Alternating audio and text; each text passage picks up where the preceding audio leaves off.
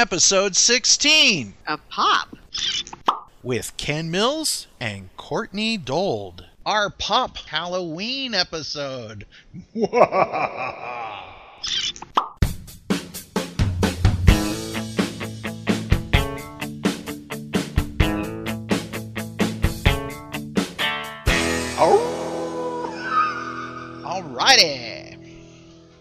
And welcome back to Pop. I'm one of your hosts, Ken Mills, and as always, I'm joined by Courtney Cronin Dold. Hello, hello, hello. We also have Tim Powers Hey, hi everybody. and the button queen herself, Christine Carlson Wolf. Welcome to Pop. Hello, everyone. What an extravaganza. What a what a great occasion. Here we are. Our Pop Halloween episode. and I know that the leaves are turning and it's that time of year, which I normally associate that phrase with Christmas. It's that time of year. But here we are. It's that time of year when it's it's scary time. It's spooky time on TV. when we've got you know everything from Elvira and her large pumpkins to such such great TV specials that we all grew up with, and we threw it out to our Facebook group, and we asked people what were some of their favorite things. You guys ready? Mhm. Keith Combs wrote his two favorite scary movies are The Exorcist and The Aliens, and any classic Universal horror film will do. Your thoughts on that? I love the Universal monster movies more than uh, than anything else. It's I had a, a, a physical digital media purge, mm-hmm. and one of the few things that survived were my my collection of the of the Universal monster movies. Those those are my go-to every Halloween. Although I also have a collection of really awful B movie 50, 50s monster movies, Bride of the Monster and the Ed Wood movies and stuff, and that's that's where I go. Yeah, those got kind of bad after all, like third cousin of the monster. You know, they, they started ran out of steam. Yeah, but I'll tell you the the one that I go to more often than anything else. And if you haven't seen this movie, Pop Nation, I encourage you. Abbott and Costello Meet Frankenstein is just the perfect combination of scary and funny at the same time, and it's just a perfect Halloween popcorn movie. hmm Yep, Cool. that's a classic. And you know, anybody that grew up in the '70s or the late '70s and liked rock and roll, these this, these these next batch of people, uh, what they're going to mention will will ring a bell with you. But Matt Porter, David Haltram, a few other people mentioned. That's right. Kiss meets the Phantom and the Paul Lynde Halloween special. Wow, that's scary in itself. Kiss Meets the Phantom was a was a uh, um a Halloween night, piece, yeah. Yeah. yeah.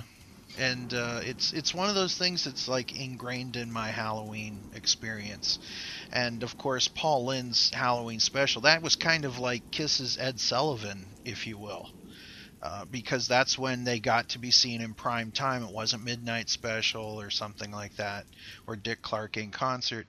It was right there in prime time, and it really helped uh, that Beth was a rising single at that time. But it was for many kids across the United States, it was the first time that you saw these creatures move and talk.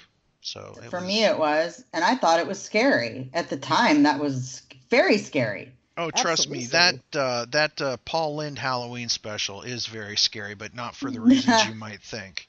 I No. meant Phantom, but Oh. I haven't seen the Paul Lynde one. I'm sure I'll find it hysterical because I Oh. think Paul Lynde is one of the funniest people ever of all time. So I, I'm sure I would find that absolutely hysterical. I would you love are to. going to love it. yeah, I got to find that. Whew. I made Christine watch it, and she'll testify that not only do you get Pinky Tuscadero singing disco songs, but you Yep. get Florence Henderson singing Yep. what, what what's that song? Move it in, Ah. move it out, shake it in, shake it out, disco lady. Yeah. Disco Lady. Yeah.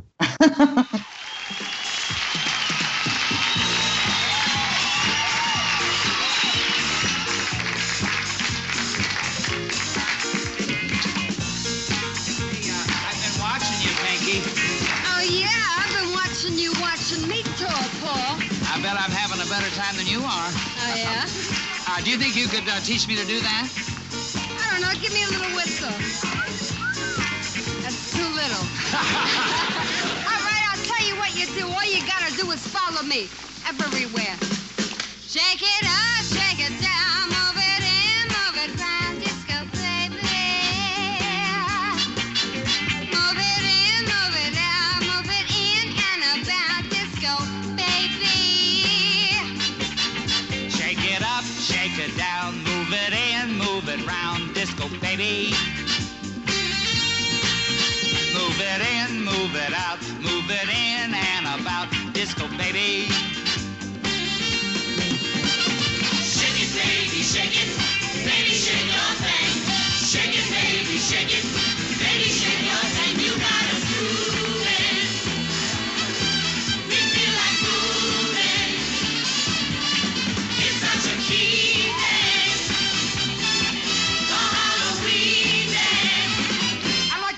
it down.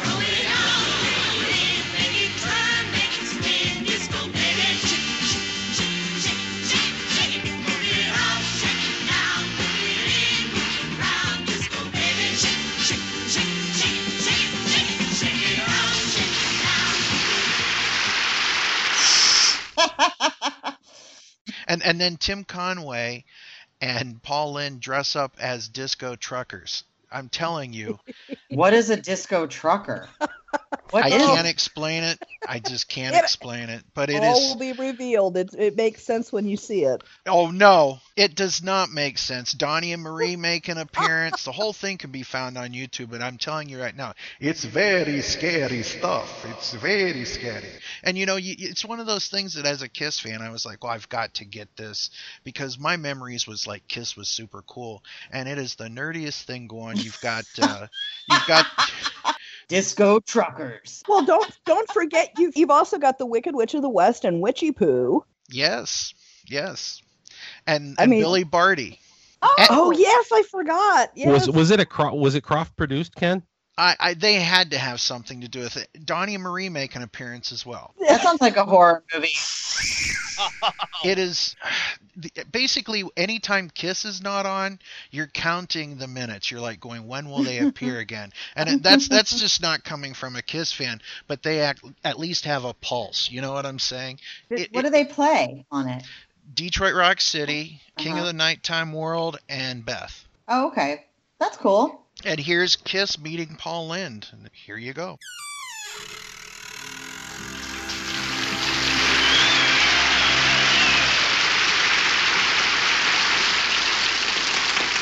Come on, Margaret. I've always wanted to meet Kiss. Hi, fellas. Yeah, just what I've always wanted. Four kisses on the first date.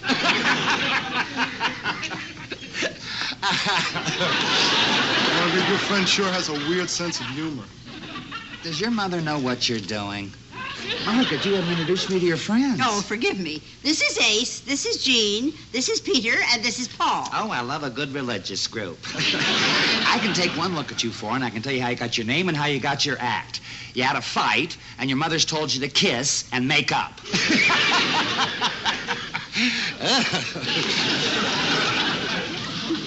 and your makeup is something else. How long does it take you to put it on? We don't wear makeup. Why don't you push the down button on your elevator shoes? Beautiful. Oh God. Oh, oh, oh. I know how you got your name. Your mother told you to kiss and make up. Nice. well, Courtney, Courtney, you'd appreciate this too because I know you're a big fan of Rocky Horror. There's an homage. It- well, I don't know which came first, one to the other, but there is, uh, you know, the the elevator, the the the metal Oh. elevator. Yes. Okay. Yeah, Kiss comes down in a similar metal elevator, just like the first time you Oh. see Frank-N-Furter. And I, I- Right. you know, it blew my mind one day when I'm like, my God, that's the same thing almost. It's how'd that happen? And and actually, there was a discussion about who influenced who. Did was Tim Curry's Frank-N-Furter influenced by Paul Stanley, or was Paul Stanley influenced by Tim Curry's Frank-N-Furter? So you know, and Mhm. of course, Rocky Horror. Courtney, I love. I know you love that. Christine, I know you love that movie. I love Yes. it myself. I That's- love the stage musical too. It's different, so Yeah. I, I like both. Yeah. Okay, so I've seen it in movie theaters here in college, in Boston, and in LA, like you know, and then obviously I've watched it on you know television or video, but I've also seen the live stage show, and I went to the re- the uh, anniversary show in London a few years ago, and the heckles in the London crowd are different from the ones here. Mm. And the best one I heard was right when Riff Raff opens the door to uh, Brad and Janet at the house. hmm So some guy yells out, "What's your favorite Lionel Richie song?" And he goes, Hello.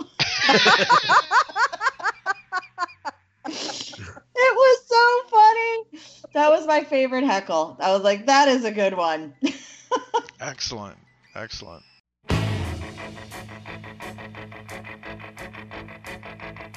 It's astounding. Time is fleeting. Madness takes its toll. But listen closely. Not for very much longer. I've got to keep control.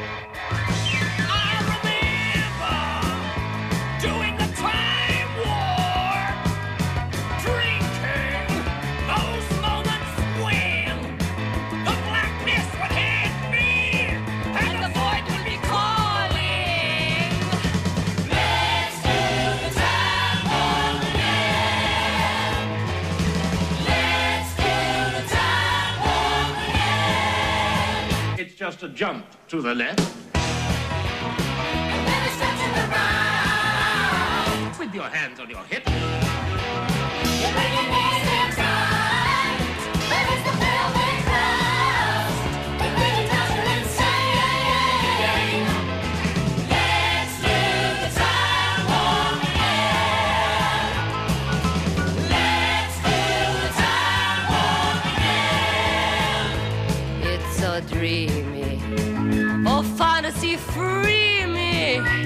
So you can't see me. No, not at all. In another dimension. With voyeuristic intention. Well secluded. I see all. With a bit of a mind flip You're into the time slip. and nothing can ever be the same. You're spaced out on sensation. You're under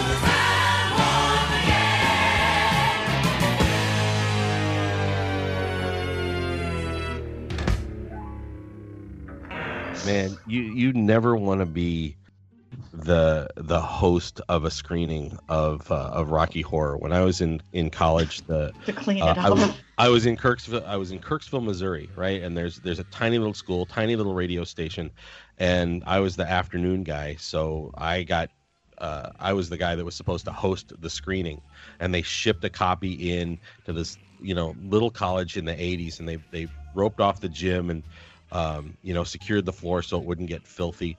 And uh, I walk out in a dark room. They give me a spotlight, and I'm like, "Hey, University of Missouri!" And all of a sudden, I get pelted with burnt toast, and that was it. I was off the stage, and the movie started. Yikes. Yeah. Not good. Thirty years Uh, later, thanks, Phil Missouri. Up yours. Jennifer Souza Rainier and Michelle Taylor both talk about it's the Great Pumpkin Charlie Brown. That's that's one that's always kind of stuck with me through the years. Any thoughts on that, Tim? I got a rock. Christine? Oh, it's a sweet Sally sitting in the pumpkin patch with her sweet babu. Yeah. Man, Ken, uh, about two years ago, I was at the San Diego Comic Con, and there were a, a group of cosplayers as the Charlie Brown gang trick or treating, like with that hideous witch That's mask. funny. And, oh, uh, that's great. Oh, and it took me a minute to to realize that they were an ensemble. You know, even the Charlie Brown had the had you know I had trouble with the scissors, and I mean, they walked in formation, and the the the pigpen one was filthy. It was hilarious. Gosh, Wow. that's great. Anybody that grew up in the 70s, at some point, there was the Scholastic. The the book club. Yeah, remember this the Scholastic Book Club, and they would sell stuff to us all the time. And one of the things there was this record from Disney. Do you remember that? Yeah, the the haunted house record that uh, opened with that horrific howling yawn sound. Yeah. And every time you heard it, you're like, oh, they got that record. Hmm Actually, it's going to provide some of our sound effects during this episode. but I know Perfect. that it, it, it seemed like everybody had that, right? Yeah, it's like the Grease soundtrack. Just everybody had it. Yeah. Um, and it, it was on Disneyland Records, right? And uh, and not scary at all. It No. was standard issue if you moved to the suburbs, I think, right? Oh yeah, they they, Yeah. they gave it to you with your uh, with your with your picket fence and your lawnmower. That's right. The welcome wagon just brought it to your door. And your copy of Rumors. Yes. Now that's some scary stuff. Ooh. You know, while we're talking about trick or treating, you know the the trick or treat size candy bars that they always give you, Oh yeah. right? They were called fun sized, right? There's nothing. Listen, Nothing as a fun. as a fat man, there's nothing fun about fun-sized candy bar. That just means I have to do twice the amount of work for the same amount of gluttony. You you burn you burn the calories opening it. But to be fair, all candy bars are fun sized. You know, I- n- I've it's not an thought so. oppressive or depressive sized candy bar. Everybody's like, "Oh, I got one of these giant candy bars. I can't. Oh, that's too much." No, they're all fun. They're all fun sized. All candy is fun unless you're a diabetic child. So, Or unless you like Necco wafers. yeah. What's wrong with you people? Yeah, Necco wafers and get your house toilet papered. Yeah. And I'd rather have a pencil. I, I cannot do the candy corn. There's just something Oh, unnaturally that's vile. unhealthy. That's that's just not good. Favorite candy bar for Halloween, Tim? Uh oh, the Reggie bar Mm. Oh. the Reggie Jackson bar. I remember Yeah. getting one of those. There was one Halloween where they gave out Reggie bars, and uh, in my neighborhood, that was uh, that was a house you hit more than once. I'm a big sucker for Reese's cups and Snickers. So that's that's the goods. Those are like the Cadillac of Halloween candies for me. And of course the popcorn ball. Christine, you? Oh, um, Butterfingers and Milky Ways, um, Snickers. Yeah, yeah, all of those. I I will never turn my nose up at a peanut butter cup either. So Yeah. I got a rock. A Zotz. A Zotz. oh Zotz, whatever. Or the, the the you remember the peanut butter candies that were that had no label on them but came wrapped in either orange or black Yeah, uh, wax paper. those were scary. I think those are from China, Chinese candy. I'm not sure. Be careful. Read labels. Yep. Do you know that Kiss did a lampoon of the I Gotta Rock thing on Mad TV when they were on there during the reunion era? I'm going to play a bit of that right now. Hey, I got some Hershey bars with almonds. What did you get? I got a popcorn bowl. I, uh, I got a grape Zotz. What'd you get? I got a rock.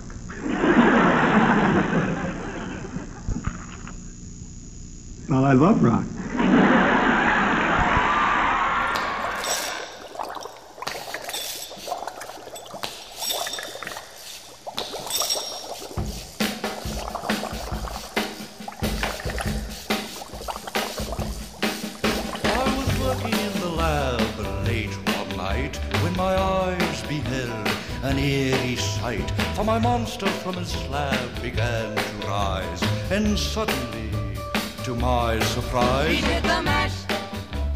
Monster mash. the monster mash. It was a graveyard smash. He did the mash, It caught on in a flash. he did the mash. He did the monster mash. From my laboratory in the castle east to the master bedroom where the vampires feast. The ghouls all came from their humble abodes to get a jolt from my electrode. They did the mash, They did the Monster Mash. The Monster was a graveyard smash. They did the mash. It caught on in a flash. They did the mash. They did the Monster Mash. The zombies were having fun. The party had just begun. The guests included Wolfman, Dracula, and his son. The scene was rocking, all were digging the sounds.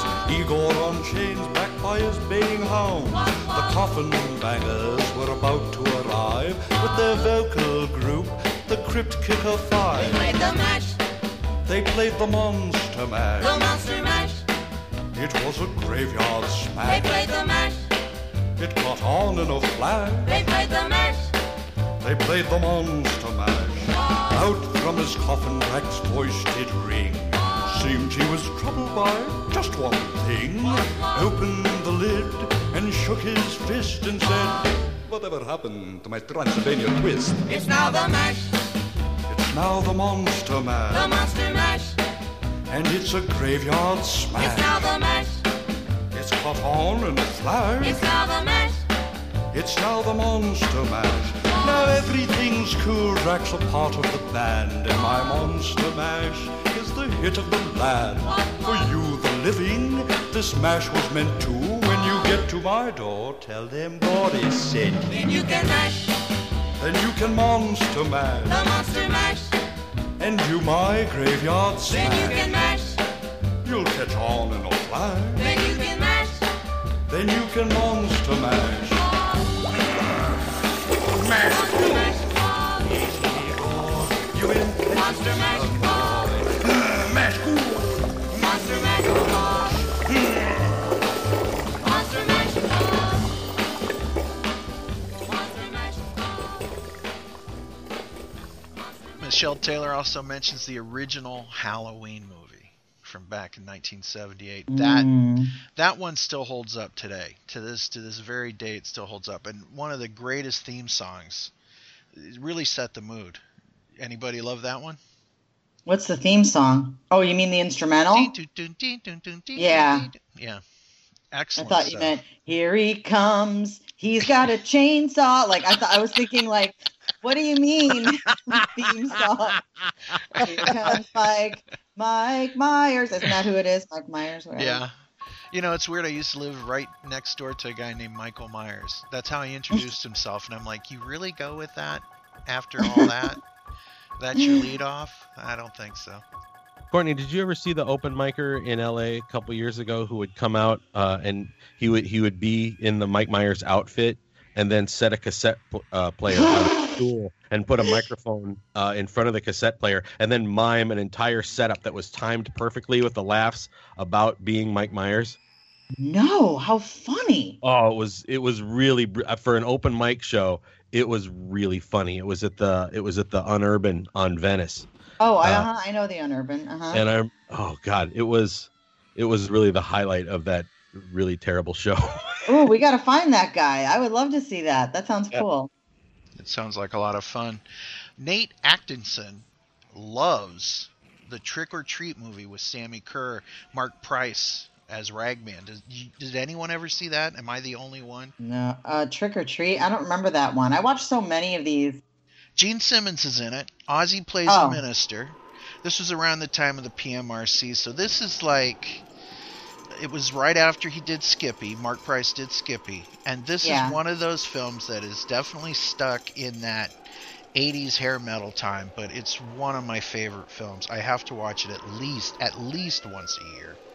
But it's got an incredible soundtrack by Fastway.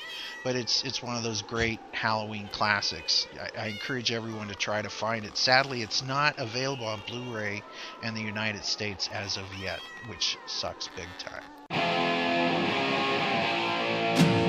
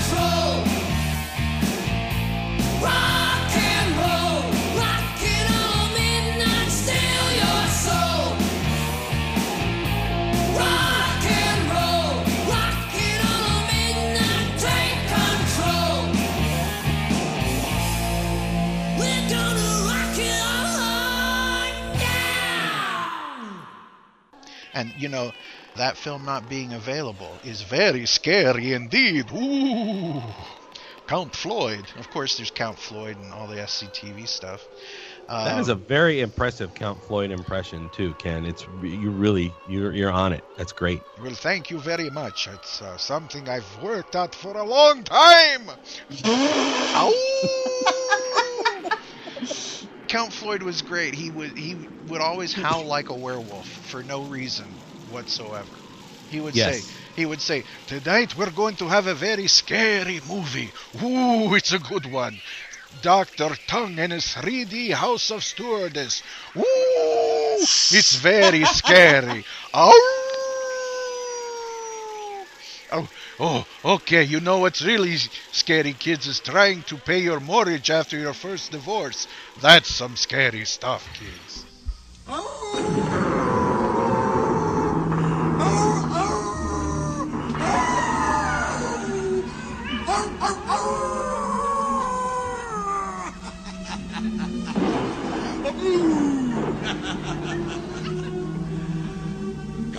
Here, kids. Reminding you to stay tuned this Saturday night for Monster Killer Horror Theater when we present that blood-curdling classic, Dr. Tongue's 3D House of Slave Chicks. Oh! Oh, that's gonna be a scary film, let me tell you, because not only do you get a chance to watch in 3D while those good-looking slave babes leap right out at you, but also you get a chance to smell the perfume. That's right, and you can smell the flavored lip gloss. All through the miracle of Smellorama. Oh! That's right.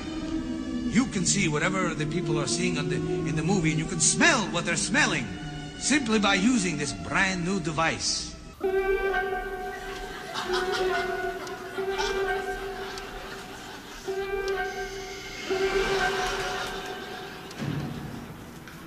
guy in Detroit who was kind of like that. His name was Count Scary. We lived there for a little while when I was a kid.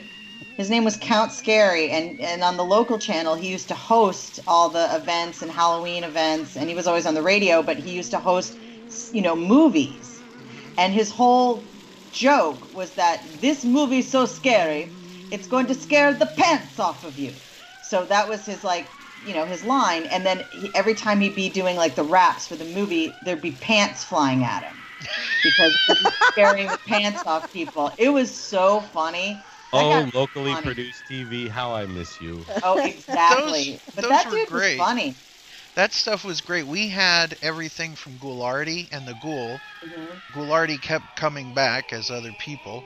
And then we also had Big Chuck and Hoolihan and Big Chuck and Little John. I don't know if, if any of you have ever heard of these, but for people in the Cleveland area, this was the big thing. And of course, you had Chilly Billy out of Pittsburgh. Just great stuff. And, uh, you know, Elvira was kind of like an homage to all of that. She was Right. kind of like the national. And of course, we've got Svengoolie. Yes. So for those of you who have the uh, the Me TV channel on your uh, on your digital uh, digital over the air or, or your cable, um, Svengoolie out of Chicago is uh, is showing scary movies every Saturday night. That's great. I know Matt Porter's a huge uh, Svengoolie fan. Uh, Jay Knight says Hocus Pocus. That was a fun movie. That one's that was a little darker than I thought it would be. I remember when that came out, I thought this is for kids. I, that it kind of was a little bit, you know, more than I thought. Speaking of movies that I thought were a little more intense than I thought, The Frighteners with Michael J. Fox. Does anybody remember that movie? No. Mm-hmm. Oh, it, it was it, it was kind of like a Ghostbusters kind of thing. You're thinking, okay, Michael J. Fox is in it, but it's actually kind of creepy in in the long run. It's it's pretty intense. Cindy Large mentions that Scooby Doo is doing a crossover with the TV show Supernatural. Do you know what this means, Tim? What does it mean, Ken? That means that Davy Jones, the Harlem Globetrotters, Sam and Dean, Batman, and Kiss are all in the same universe because they've all met with Scooby Doo. Pretty cool, huh? Cool. So uh, so at any time we could see uh, we could see Laurel and Hardy and the Three Stooges and Don Knotts on Supernatural. Exactly. That would that's that's what that means. See, there you go. Joe Royland also mentions the Halloween themed episode of the 70s show and the movie The Lost Boys. I know that uh, if you were at all near to being a teen in the 80s, The Lost Boys was a big movie for a bunch of us. Or a girl. Oh yeah. Girls, we love that movie. So many hot dudes in it. I'm surprised that they didn't do a sequel and call it The Lost Girls. I know that there were sequels of it, but it Mhm. just seemed like such a thing to miss out on that opportunity. Someone right now is driving around Holly going, "Damn, I'm gonna write that shit down."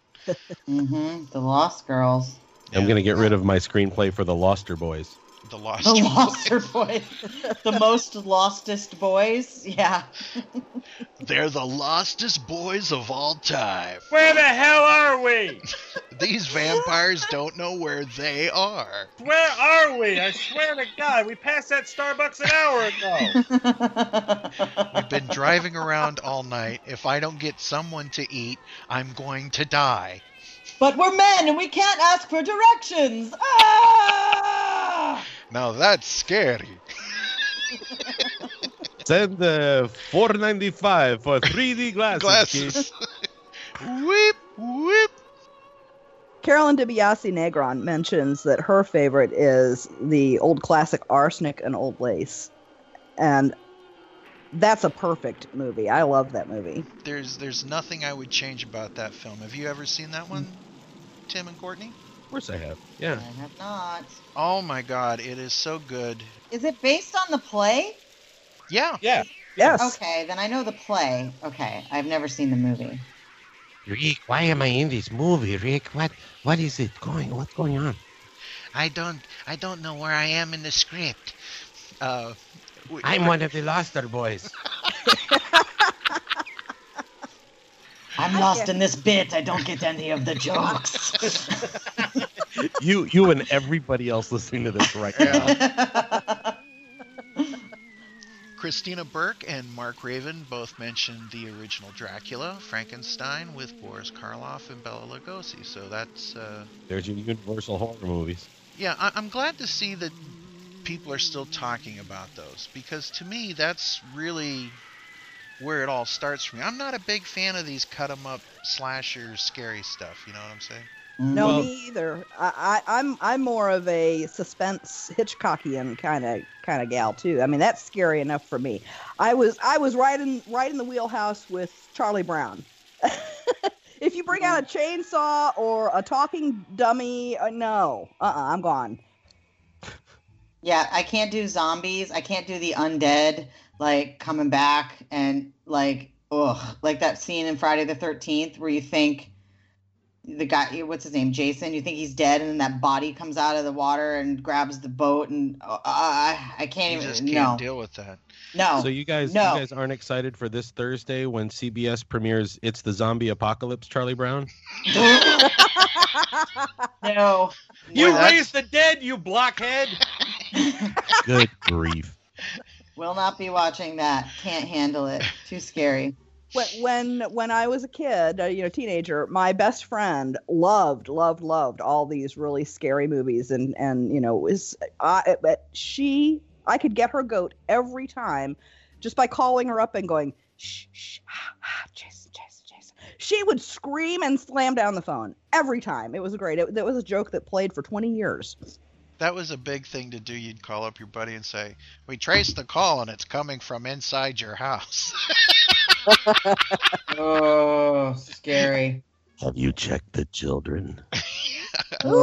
yeah, that was instant creep right there, big time. You know what? My friend Lisa Sunstead has a. She does this whole bit about horror movies because she's a big horror movie junkie, and she has this great joke where she goes, "How come in every horror movie there's always a bunch of girls going, you guys, I don't know what to do. He's coming to kill us. What should we do?" And then one of the girls goes, "I don't know, but I'm just gonna go take a shower. I'll be right. I'll be right back." Because that is what makes these movies watchable. Yeah. so uh, funny. It's like, what do I do? I don't know. Maybe I'm gonna go take a shower. Well, remember they used to warn us all the time before you leave. Make sure you're clean and have clean underwear on in case you get in an accident. As as my head's rolling down the road, I think that that's the last thing people are going to be worried about. Now, one of the things, Ken, that you haven't touched on yet as we go through the horror movies, especially in the 80s, because there were a lot of horror movies, is the spoofs. Uh, I don't know if any of you have seen Student Bodies. Yes, yes, lots Yeah. of fun. A lot of No. fun. It's kind of the airplane of horror movies. And then there's the the Scream movies, and then Scary movie. yeah, it's uh, Bastard Child Scary movie. So Right. that was fun. Saturday the 14th with Richard Benjamin. There's, there's one. That is horrible. Transylvania Six Five Thousand was. Oh my another- God. that was That's good. a I good like one. that. That's a good one. That one seemed to be on HBO like every day for A lot. like ever. yes. They got it really cheap. Yeah, someone got a good deal on that. Oh, Richard Benjamin and Paula Prentiss. what a comedy duo they were. Now, now what about Ghostbusters? Oh, I love that movie. Perfect movie. I ran out of the theater after the first Ghost because I was a little kid, and I was so scared that the usher sat with me on the floor in the back and told me when to close my eyes because he'd already Oh, seen it. Yes, That was very sweet. it was very sweet. He was a nice kid. I'll never forget that. I was so terrified. Still in therapy. Who are you gonna call? My therapist. Da da da da da da da. Tavia Zaldivar mentions the Brady Bunch had their haunted episodes where, where their house was haunted, and it, a lot of a, a lot of the uh, TV shows from back in the day used to have your standard holiday themed shows, and you know whether it be Christmas or what have you. Uh, you'd you'd have the Halloween episode, and those were always lots of fun. Like Roseanne, I was just gonna say. Those were classic episodes where they would try to outdo one another and and they, they kind of do the same thing on modern family now where the the families try to outdo one another on the holiday pranks on you know And of course, the Simpsons Treehouse of Terror every year, or Treehouse of Horror, I guess it's called. Yeah.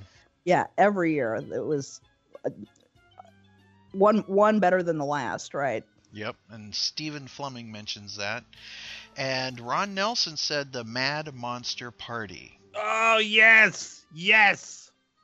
which it can be found on youtube and for very cheap still on dvd on amazon why don't you tell people about that tim since you had that wonderful reaction to it Mad Monster Party is a uh, is a Rankin Bass stop motion feature film that incorporates all of the the classic monster archetypes, and it's got a very '60s kind of vibe to it.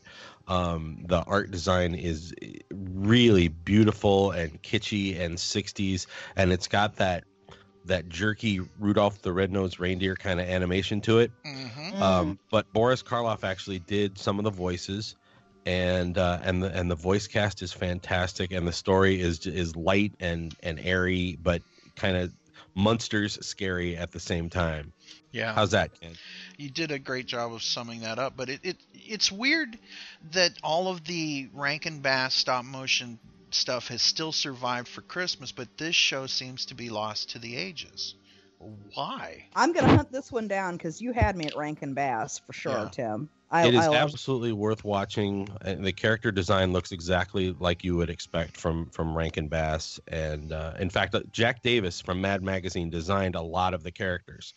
Um, so if you're if you're a fan of Mad and you're a fan of Jack Davis, as I am, you will enjoy the the art direction and the design and this. I think one of the reasons, Ken, that uh, it does not survive is it doesn't have natural commercial breaks and it's not 22 minutes long, so it's harder to program. right and what do you put up with it now here's the big question and we're going to end the show on this are you ready we want to take a poll of everybody out there and i'm going to ask each one of you and i want to know why.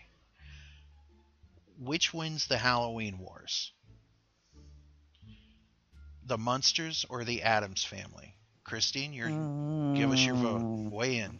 I'm gonna have to go with the Addams family. Mhm. because I love the interplay between Gomez and Morticia, Mhm. and the kids are so dead dead on. They're just I thank you, Tim. Thank you. so that's one vote for the addams family courtney your thoughts I'm going Addams Family too. I find it more entertaining. You know, I feel like the Munsters is more campy. I mean, in in a silly way, but the Addams Family is like campy and it's still kind of fucked up. It's very, know? very fucked up. I mean, the trimming, the, the the roses, like she was always taking the roses, and just the movies, like took it.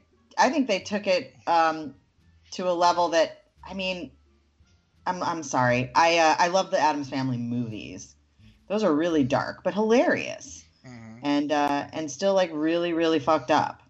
Well, the thing is, is that if you're doing the stuff to one another that they did in the Addams family, you're going to wind up dead or in the hospital. That Yeah. never really happened on the Munsters. You know what I'm saying? No. Like occasionally, uh, Herman might use an iron on his hand or you know fire or something. Yes. But Yes. but these guys were going to saw one another's limbs and body parts off. So it was uh, it was very weird, very weird. Plus, Lurch is like the best. You rang. You rang. Ken, this would be a good time to play Do the Lurch. Is that a thing? Oh, sounds good. Well, well, here we are. Do the lurch. We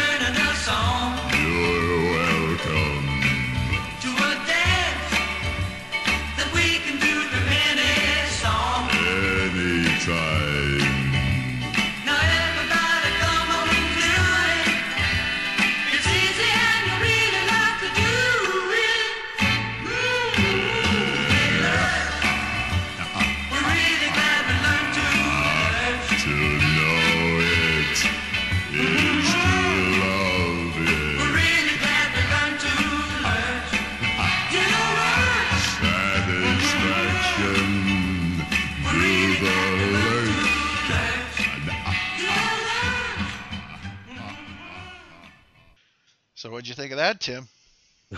the same thing I thought every time I heard it. Why did they do this? It, it was a, a 45 that they put out during the, the heyday of the Addams family with Ted Cassidy singing a song and teaching you how to do the lurch. Oh, good lord. He actually did it on, on Shindig or Hullabaloo or one of those Yeah. shows. Somewhere there's Wa- video of wasn't it him also doing a the lurch. scene that in the show where he and Wednesday are dancing together? Was am I am I conflating two things? No, I think you're right. Hmm. So Tim, your thoughts? Addams Family or Munsters? Monsters, and and there's two reasons why. One, Dragula. With that car just haunts me in my dreams. I love that car. And the other is a single episode, the one with the Standells. Oh my Yeah. god, the Standells were on the Munsters? Or Were they ever? Yeah, they were, and that was that was the best episode that show ever had. They were fantastic. So Larry Tamblyn, my friend, if you're listening, uh, the, you get a shout out for the Munsters on this one. Um, there was a lot good in the Addams Family, and I'm a huge Charles Addams fan. I love the the comic strip that Yes. the Addams Family TV show was based on. But I mean, the Munsters are just uh, are awesomely silly, and everything '60s TV ought to be.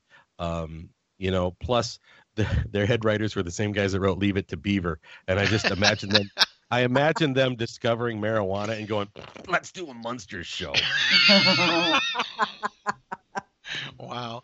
Well, I'm going to go with The Munsters. And the reason I'm going with the Munsters is because I can binge watch the Munsters more than I can the Addams family. For some reason, there's something about how they're just basically a normal American family who happen to be monsters.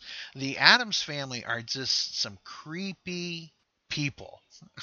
Kooky, Twist- altogether twist- ooky. Ookie. Da-da-da-da. I can't handle the ookie. Ookie. Like creepy and kooky, I'm okay with, but ookie, that's just taking it too yeah, far. That's it. wa- yeah, you got to watch out for the ooks. But, They're, they're they're slippery when you step on them. yeah, Yeah, they don't are. Yeah. to me, I, I, I get the feeling that if I hung out over at the Munsters house, they're not going to kill me or sever my limbs.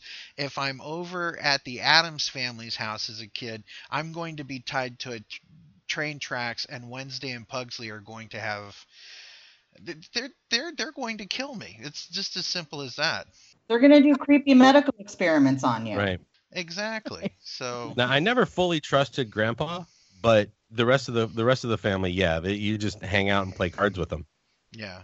Now Lurch was cool. I guess that there's a more fun rock and roll vibe from the Munsters than there was from the Addams. Oh, from the get go, Ken, that Sure. theme song kicks. Yeah. Okay, then let's go to round two. Which has the better theme song?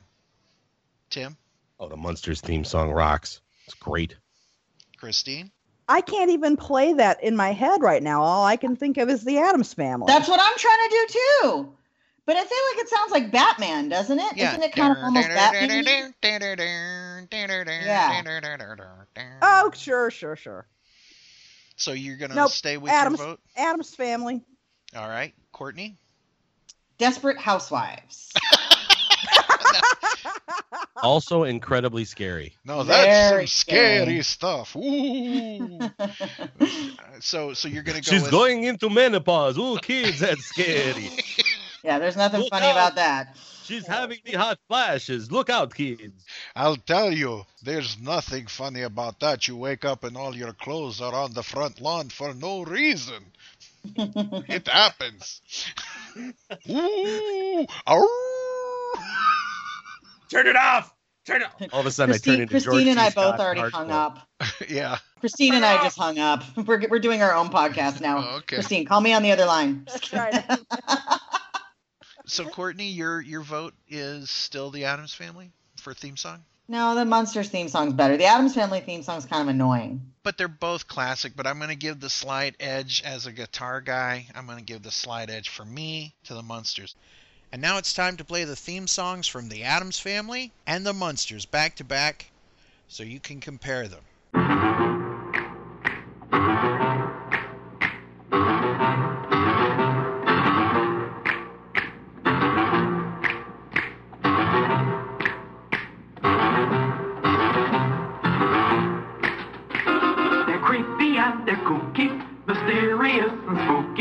They're all together ooky, the Addams family. Their house is a museum. When people come to see 'em, they really are a scream, the Addams family. Neat. Sweet. Petite. So get a witch's shawl on, a broomstick you can crawl on. We're gonna pay a call on the Addams family.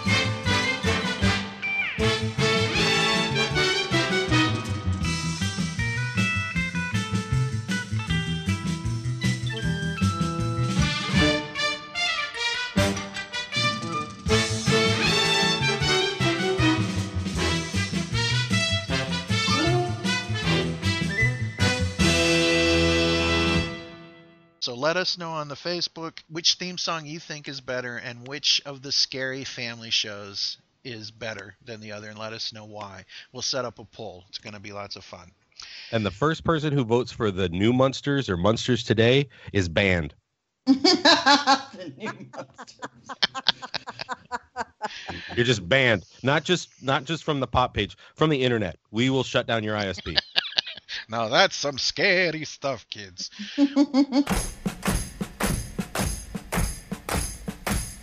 Remember when you ran away and I got on my knees and begged you not to leave because I go berserk?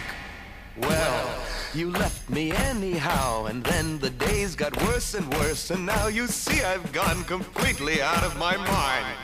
And they're coming to take me away, haha, they're coming to take me away, ho ho, hee hee, haha, to the funny farm where life is beautiful all the time, and I'll be happy to see those nice young men in their clean white coats, and they're coming to take me away, ha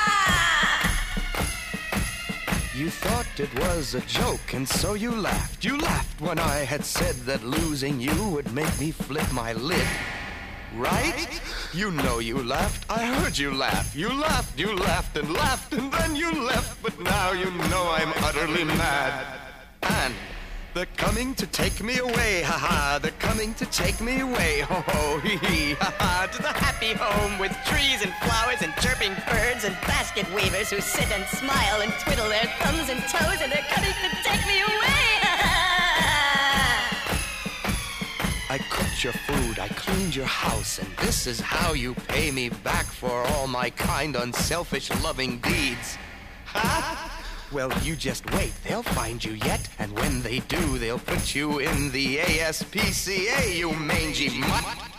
And they're coming to take me away, ha ha. They're coming to take me away, ho ho, hee hee, ha ha. To the funny farm where life is beautiful all the time, and I'll be happy to see those nice young men in their clean white coats, and they're coming to take me away, ha ha. To the happy home with trees and flowers and chirping birds and basket weavers who sit and smile and twiddle their thumbs and toes, and they're coming to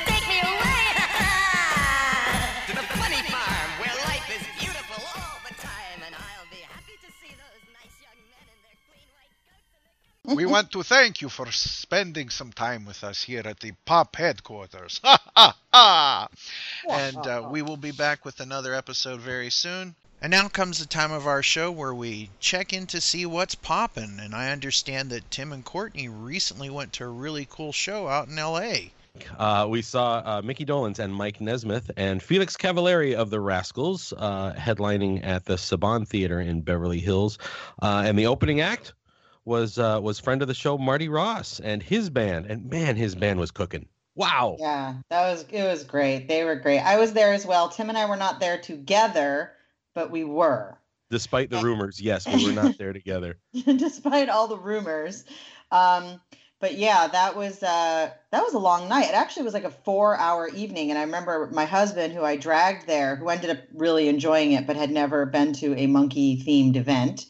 Uh, and uh, I remember saying, uh, "It's an old crowd, so it's going to start early, it's going to end early." It was a four-hour concert, pretty much. Wow. It was a long night. There were there was a lot of music, and it was all great. And Marty kicked things off with a couple acoustic songs. One that he wrote for Roy Orbison, Yep. that he said never got to record it because you know he, he died, which is he played that, and it was a really cool song. Wouldn't you say, Tim? I, I would say it was a great song, and you could really hear that it was intended for uh, for Roy Orbison as he did it. And I mean, Marty's voice, uh, you know, is is just it's just such a perfect rock and roll voice, and he can do uh, you know he can do the falsettos. His standard singing voice is fantastic, but he can really handle the vocals for pretty much anything that's handed to him, and he really just did a fantastic job. He's such a fantastic musician, just playing acoustically, and then he brings out this amazing rhythm section and forms this incredible power trio right? Mhm. Yes. And uh, and just tore it up on a couple of things. Yeah, that was really fun. Did not I knew that he had the band together. His friend um Severo, whose name last name I totally can't pronounce, but I'm gonna try, Yornacion from the Smithereens, and Guy Hoffman, who was with the Violent Femmes and the BoDeans on drums.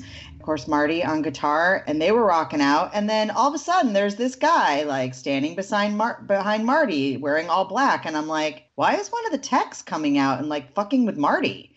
And it was like weird. And then all of a sudden, he like walked up and started singing, and I literally was immediately time traveled back to like eighth grade and went, oh my god, it's Dino! Yes, it was. It was. It was Dino Kovas. The, the you you heard them start to play "Turn It Up," the theme to the um the the New Monkees TV show, and you hear that bass line dun, dun, dun, dun, dun, dun, dun, dun, dun, without all the synth crap that goes along with it. didn't register with me right away. Oh, I, I well, I was I was hip to what was going on, so I I knew to watch for it. I was not. Okay. Uh, but they start playing the bass line, and there's a, there's the guy just messing around, and Marty starts messing back, and he grabs the microphone and then belts this song. And for I, I got to tell you, he did a fantastic job. It was awesome. It was Yeah. really, really good. And it, you know, it it really like woke up the crowd and I don't feel like there were too many that didn't realize like how insanely cool that was. I felt like this like burst of energy, certainly in the section I was in. I seemed to be in the Marty friends and family area. And yeah, I was on the home team. I was sitting with the home teams. There was definitely like a burst of energy there and it oh, it rocked. It was fun. Yep. That was so cool. My buddy who came with me um, not only did not know what in the hell was going on, but did not know that there was a new Monkees to begin with. Oh, okay. and uh, so before the show i said listen uh, you know you know you know the rascals and you know uh, you know what Dolenz is going to do, but my friend Marty is is opening, and I'm going to send you some of his stuff. So I sent him, uh, I sent him some Wig songs, and I sent him the video of uh, from the New Monkees of Marty singing "Affection" in the in the warehouse, right? Oh, I love that Which so is much. and it, the I mean, it's, it it's really a it's the best moment in the in the 12 13 episodes and uh but he, i didn't send it to him in any context and so Mhm. after after the whole set during the intermission i explained to him what was going on. I sounded like the biggest nerd humanly possible uh explaining uh, you know trying to encapsulate the saga of the new Monkees in two minutes and make it sound you know like it was like it was a reasonable thing but he's like oh okay. Yeah i get it. I, I did the same thing did- to my had no husband, explaining all that to, to him because he, I mean, he's a little bit hip to it because he knows about Marty because you know because being on the show, being on our show here and stuff. And then Marty also did like did affection, but he did it like in a Tom Petty style as an homage to the late great. and nailed it That was cool. absolutely nailed it Cool. That sounds Yeah. great. It really was. You guys would have loved it. I wish you Oh. were there. I instantly thought of both of you and was like, after Dino came out and there was like this like after the set, I mean, I instantly was just like, how do I contact Christine and Ken at the same time as fast as possible? So as soon as I opened my phone, it was my own Facebook. So I just went and just like started writing like a crazy person. And I'm just like, my husband's like, what are you doing? I'm like, they need to know this immediately. They need to know right now. Well, don't forget you can always throw up the pop signal. Well,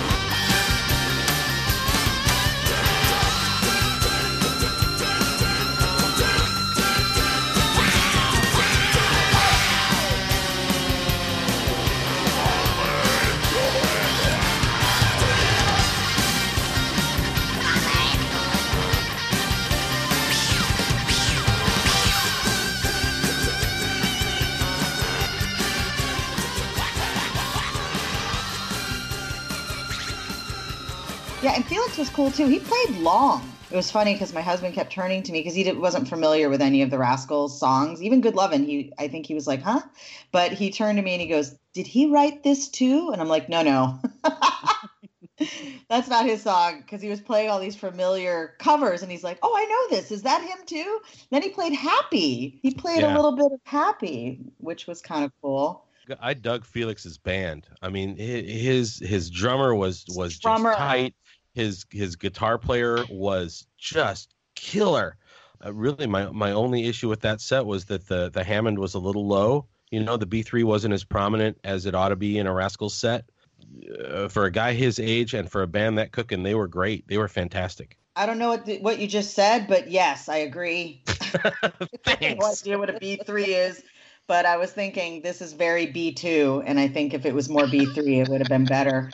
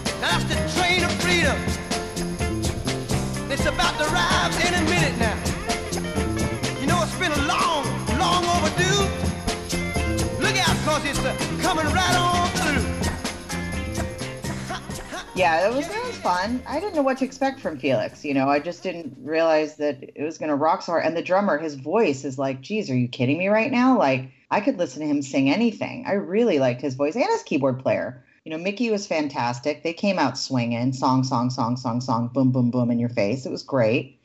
And then all of a sudden, this other guy, I don't know if you ever heard of him, Mike Nesmith, he sort of moseyed on out. And they sang Me and Magdalena. And I was holding my husband's hand and I turned to him and I said, I think I might cry, so just be prepared. Sounds like fun. it was so good. It was so good. Yeah, it then, really was good.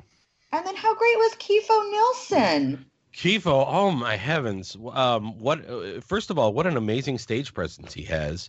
Uh, he just he looked like he belonged there with Mhm. just a little bit of you know he just really acted like he belonged there, and then nailed it.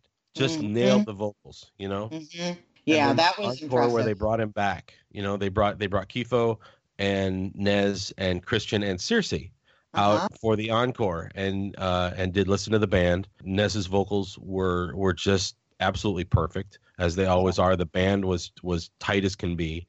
Um, Yeah, the band then- was fantastic. and then poor Nez, they did um, what the the final song was was "I'm a Believer," right? And somebody should have handed Nez a guitar.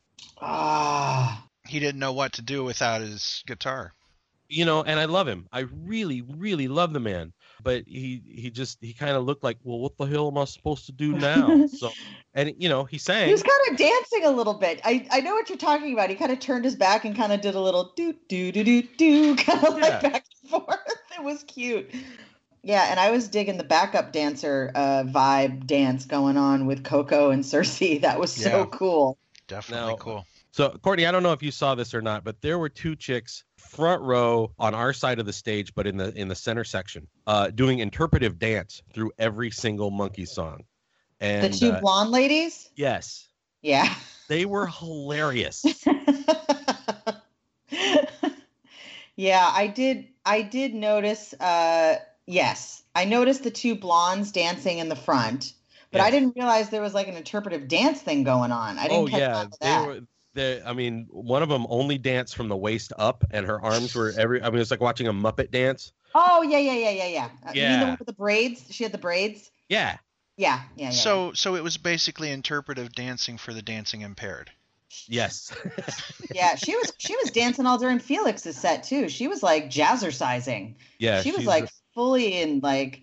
Yeah, that's She's funny. on the couch with a glass of wine right now, going, "Honey, I can't believe I did that. Oh my god." There, there are a lot of sore sixty-five-year-olds today. And then I talked to John John Billings after the show, who sends his best. Said he spoke to you, Ken, that day. Yeah, he called me. And- It was it was really cool. Yeah, that's what he said. So, and he's the world's nicest. So, and He he, said he's going to get a chance to hit our old hood. Uh, uh, maybe the uh, John Billings, who plays bass for for Micky and for the Monkees, also we found out used to live like four houses away from me, literally on my street. Yeah, you guys had to go to Nashville to to find that out. Yeah, which is so Over weird. lunch. So he, yeah, so he's coming down here, I think tonight. So he'll be down down here for the sunset and to visit a friend. So Cool. we said, oh, we might see you down here too. Are Down you going to our- meet on the bench? Our bench. I know, but we go to the same bench. It's so funny. It's such a small world, but Just to think. I know, isn't that wild? It's so weird. But anyway, yeah, it was the whole evening was fun. There was like no downtime at all. Like it was just bam, bam, bam, bam, bam. It never stopped. I was sort of exhausted at the end of the night. Weren't you? Yeah, I was. The show went a lot longer than I thought. I, like you, I thought, well, every I'm the youngest person in the, I'm the second youngest person in the crowd, Courtney. Right, and, right. Um, you know, everybody's going to be home in bed by 9:30, and Micky didn't go on till 9:30. Uh, I was standing at the bar waiting for a drink, and the and the lights flick, and then all of a sudden I hear, "Are you ready, Los Angeles?" Well, I guess I'm not getting my drink. See you later. Bye, and went and sat down. Yeah, I ran in too. I, I missed the the very beginning of the song. Shoot, I'm trying to remember. What did he open with again? I can't even remember. He opened with Stepping Stone. Stepping Stone. Thank you. Yeah, I came running in and was like, "Hurry, we gotta go now!" but yeah, it was fun. It was a great night. One for the books, I'd say. It was really special. It was a special evening. It was really cool to have Marty on the same bill and and Dino. I thought that was great. Well, we love those guys, and Marty will definitely be back on Pop. So that's we look forward to that. Just just love hanging out. It was a great panel today. Thank you, Christine. Thank you, Courtney. Thank you, Tim. And let us know all your favorite Halloween themed TV stuff and scary movies. Thank you for spending some time with us today at the The Pop Haunted Mansion. Thank, thank you, thank you, thank you for spending some time with us today at the Pop Haunted Mansion, and we will see you on the next episode of Pop. See ya. If we survive. It, And let's let Paul Lynde have the last word. Say goodnight for everybody, Paul. Thank you for listening.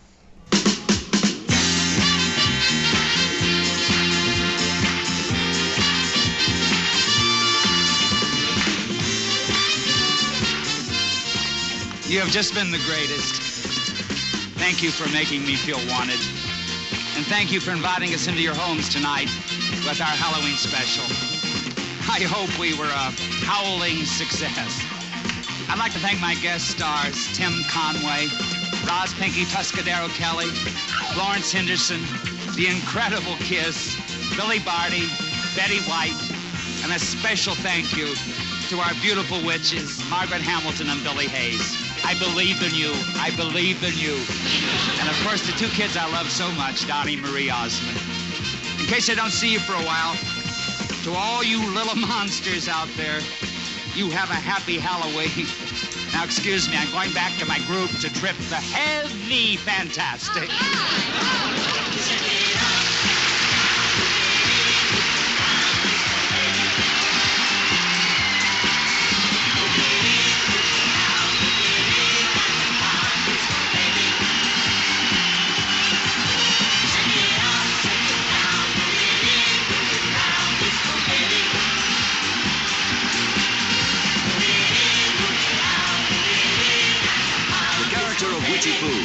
world of Sid and Marty Krofft.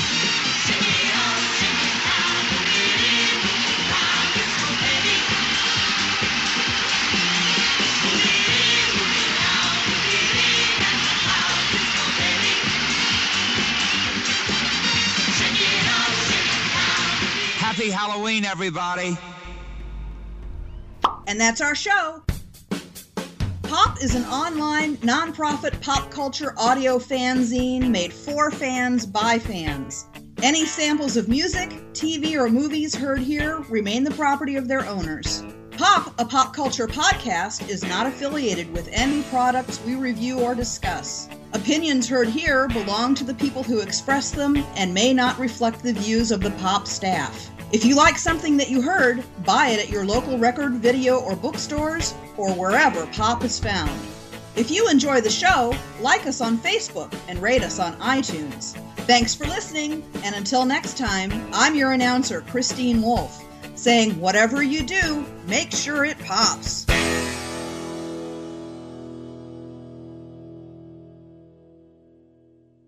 Say goodnight, Dick. Okay. It sounds like a lot of fun. That was so convincing. Thank That was you. so convincing. I'm. I'm trying. I'm trying here. You're- Far you're the out, Kermit- man. Uh, What should I You're say? the Kermit the Frog on this on That this one. sounds like fun, Tim.